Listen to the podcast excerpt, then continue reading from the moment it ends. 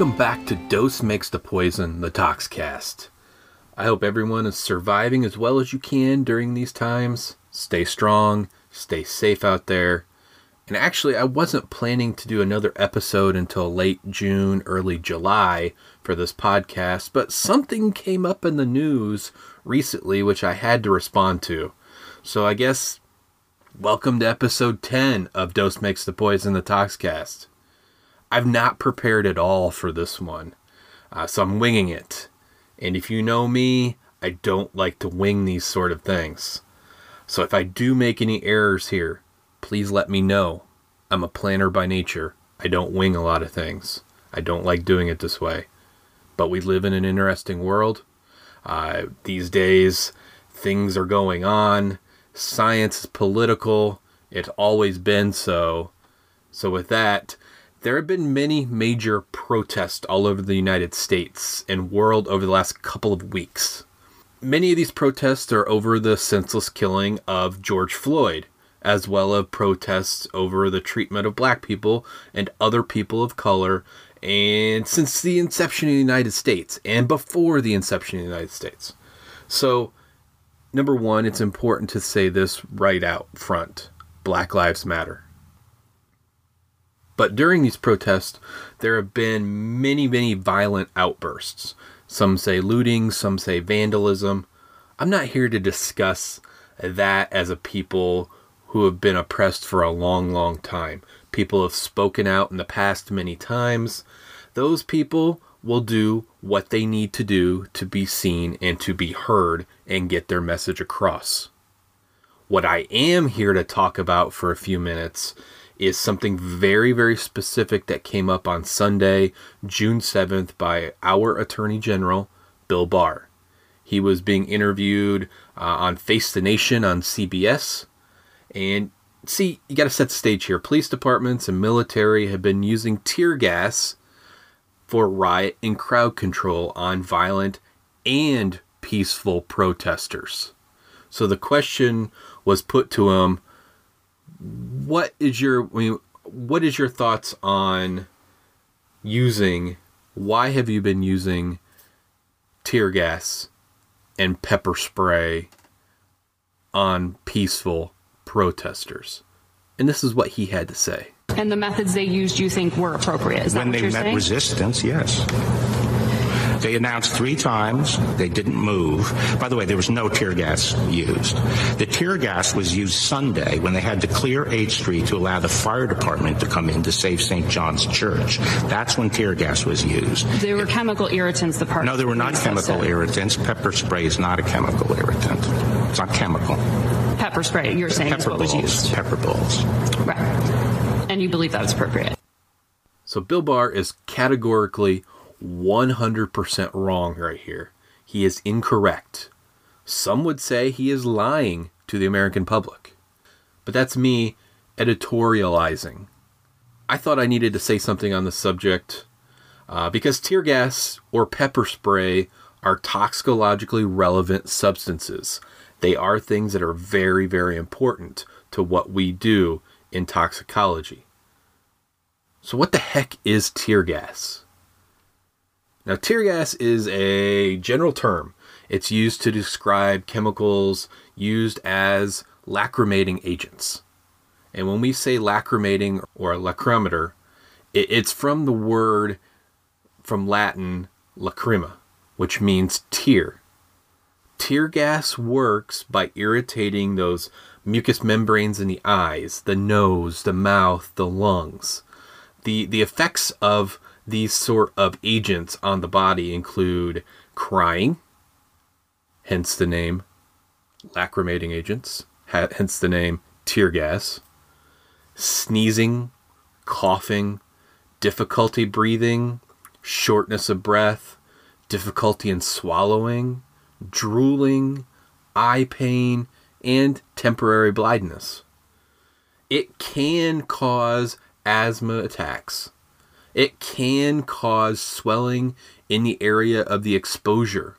It can lead to asphyxia. It can lead to death. So that is why these are toxicologically relevant substances and why this episode exists today. So remember that I said tear gas is a general term. Again, it's used to describe common substances that are used as riot or crowd control. So these include pepper spray, also known as OC gas. And we'll get back to this one pretty soon. Uh, Pava spray. It's also known as capsaicin 2 or pelagonic acid vanillamide. CS gas, also known as 2-chlorobenzoyl CR gas, dibenzoxazepine. CN gas, phenacyl chloride. Bromoacetone, xylyl bromide, and there is a branded mixture of what is considered to be tear gas. It's called mace. I'm sure you've heard of it. It's a mixture of different chemicals. Many of these substances have the word gas in their name, but they aren't actually gas. They typically are something like an aerosolized solid or a liquid. So the gas part of the name is a bit of a misnomer. So Bill Barr said that pepper balls were used, and that's correct. They were used. But he was incorrect here. Pepper balls or pepper spray are most definitely covered by the general term tear gas. So when we're talking about specifically pepper spray, it's a form of tear gas, the active ingredient in pepper spray is capsaicin, which is the most prominent of the capsaicinoid group of chemicals derived from the genus Capsicum, which is most famously known as the chili peppers. And no, not the red hot chili peppers.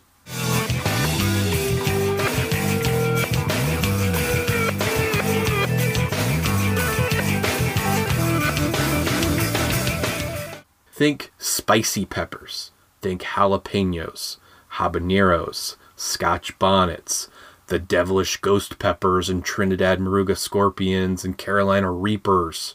Those sort of peppers. The spicy peppers.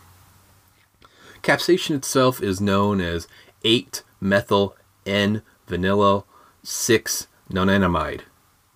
Its chemical formula is C18H27NO3 and it has a molecular mass of 305.4 grams per mole. Capsaicin itself was first extracted in 1816 by Christian Frederick Buchholz, and he called it capsicum, after the genus Capsicum. John Clough Thresh isolated it in an almost pure form and named it capsaicin in 1876. A few years later, Carl Michaux isolated it in its pure form in 1898, and then capsaicin was first synthesized in the lab by Ernst Spath and Stephen F. Darling in 1930.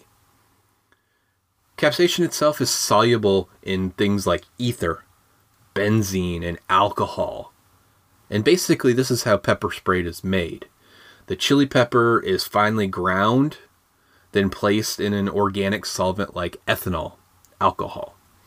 The solvent is evaporated, and then after evaporation, there's a there's this kind of resin that's remaining. It's kind of like a wax-like resin, and that is called oleoresin capsaicin, or OC, which is why pepper spray is called OC gas, oleoresin capsaicin gas. And then that oleoresin capsaicin, that OC is mixed with something like propylene glycol and water, and then it's pressurized, which then makes an aerosol pepper spray. Voila! You have your chemical irritant, you have your tear gas, you have your pepper spray that can be employed and used on a crowd of either rioting, violent protesters, or unfortunately, peaceful protesters as well. So, again, I'm going to reiterate this many times. Pepper spray or pepper balls, whatever you want to call them, are a form of tear gas. Pepper spray is a chemical irritant. Now, pepper spray can be dilute or it can be strong, kind of like a chili pepper. You got to think of it that way. which are rated, uh, their spiciness of chili peppers are rated on a scale called the Scoville Heat Index. So just think you have the non spicy bell peppers, Cubanelle peppers. They're classified typically as having like a Scoville rating of 0 to 100 units. Something like a jalapeno pepper or a Tabasco pepper has somewhere in the area of 2,500 to 10,000 units of heat. Serranos, 10,000 to 25,000. Uh, Thai Dragon or Bird's Eye chilies, 50 to 100,000. Regular habaneros, 100,000 to 350,000 units. Chocolate habaneros, 350,000 to 750,000. You get into the really hot novelty spicy peppers, ghost peppers, typically up to 1.5 million Scoville units.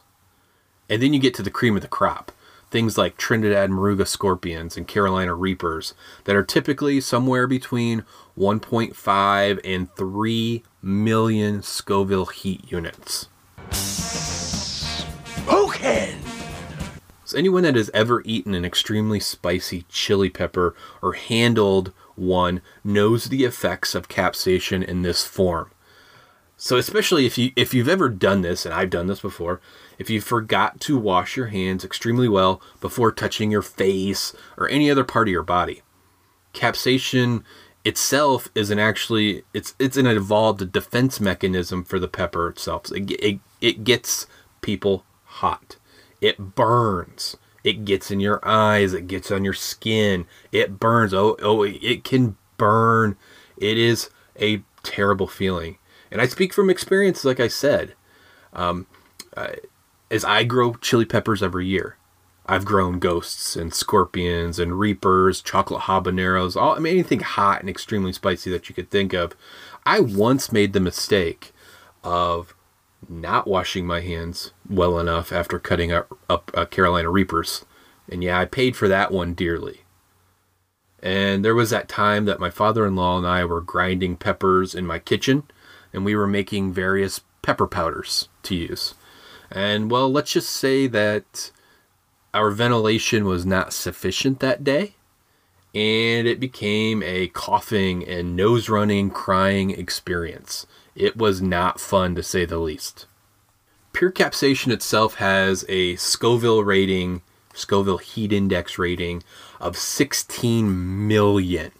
So again, let's go back to some of those peppers. Jalapeno peppers somewhere between 2500 to 10,000 whereas a habanero is somewhere around 100,000 to 3 or to 350,000 or a ghost pepper up to 1.5 million Scoville units. Pure capsaicin is 16 million Scoville units. So, law enforcement grade pepper spray typically has Scoville heat indexes anywhere from 500,000 units to about 5 million heat index units.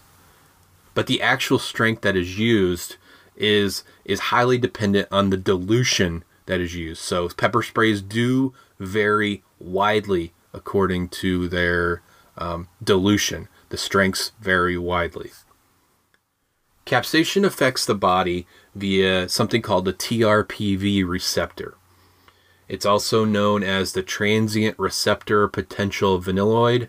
It's also known as simply as the vanilloid receptor 1, or even more simpler, as the capsaicin receptor. And the main function of, the, of this receptor is to detect and regulate body temperature. So think of it this way when capsaicin binds to this receptor, cations, or positively charged ions, are permitted to pass through the cell membrane, which results in a depolarization and then stimulates a specific signal to the brain which produces sensations similar to excessive heat or abrasive damage. So you get a sensation of scalding heat and pain. Hence, the spiciness, the heat, the pain that you get when you bite into an extremely hot chili pepper. When applied dermally, capsaicin has a half life of 1 to 2 hours. When consumed orally, it has a half life just a bit longer of about two to three hours. So you're probably thinking to yourself, okay, I can understand consuming capsaicin orally because of a chili pepper and food stuff or something like that, but why would you apply it to your skin directly willingly? Well, it turns out that capsaicin is actually used medicinally in the forms of creams, ointments, sprays, transdermal patches to treat muscle, joint, peripheral neuropathic pain. So it's used in that way as well. Uh, the TRPV1 receptor is also activated by temperature, typically temperatures greater than 109 degrees Fahrenheit, and other compounds such as allyl isothiocyanate. Um, if you don't, if you've never heard of that chemical, I'm sure you've eaten foods that um, have that chemical in them because allyl isothiocyanate is the compound that is found in mustard, is found in wasabi, is found in horseradish. So, again, think of like a really spicy horseradish laden shrimp cocktail sauce. It's so good, so spicy, it opens up those nasal passages. That's what it's doing to you. Anyways, back to pepper spray. It's, like I said before, it's used as a crowd control or riot control measure. And it's definitely effective. There's no doubt about that.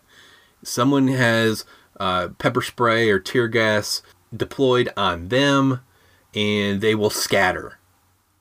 It, it, it's it, that's the way it works.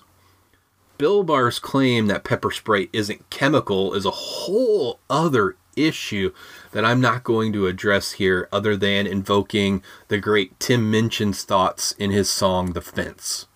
Everything organic and natural is good, ignoring the fact that organic natural substances include arsenic and poo and crocodiles. And, you know, everything chemical is bad, ignoring the fact that everything is chemicals. Everything is chemicals! So again, pepper spray is a chemical irritant that contains capsaicin, which is a chemical. Chemicals are natural or synthetic. They can be naturally occurring or they can be made in a lab by people somewhere in this world. So again, Bill Barr's obfuscation is just that. It's a misdirection. It's a lie. Don't believe it. Tear gases, including pepper sprays, are chemical irritants. They are commonly used as riot control or crowd control agents, but they have some very significant health effects. I mean, after all, if they did not have those effects, why would they be used? Capsaicin in pepper spray can cause bronchoconstriction and respiratory arrest. There are deaths reported following the use of pepper sprays.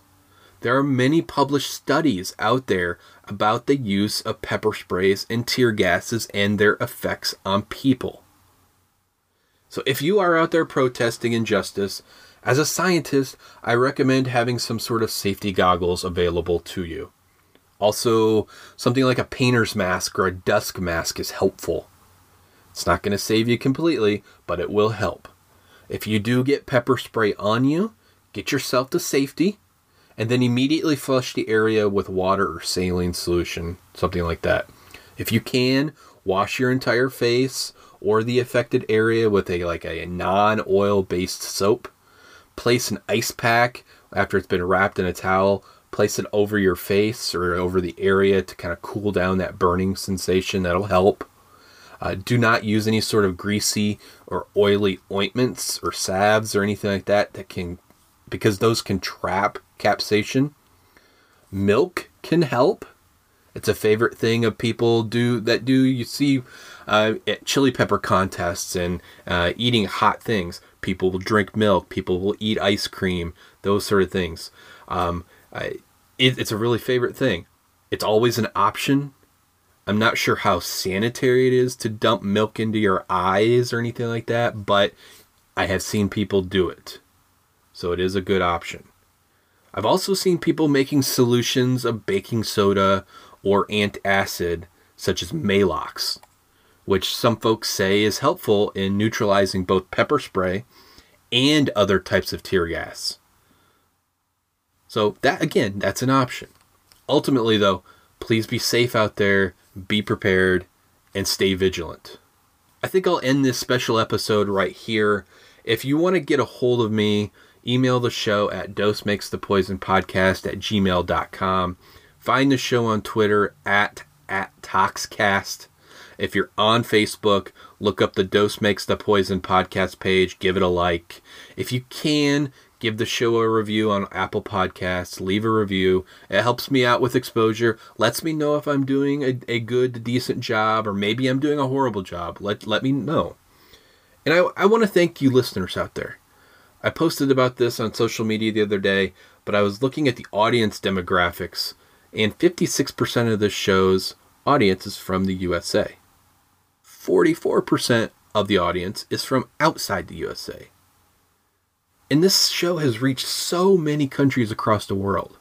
So, for that, I'm, I'm astonished and I'm thankful. So, thank you again. I love all of you for listening.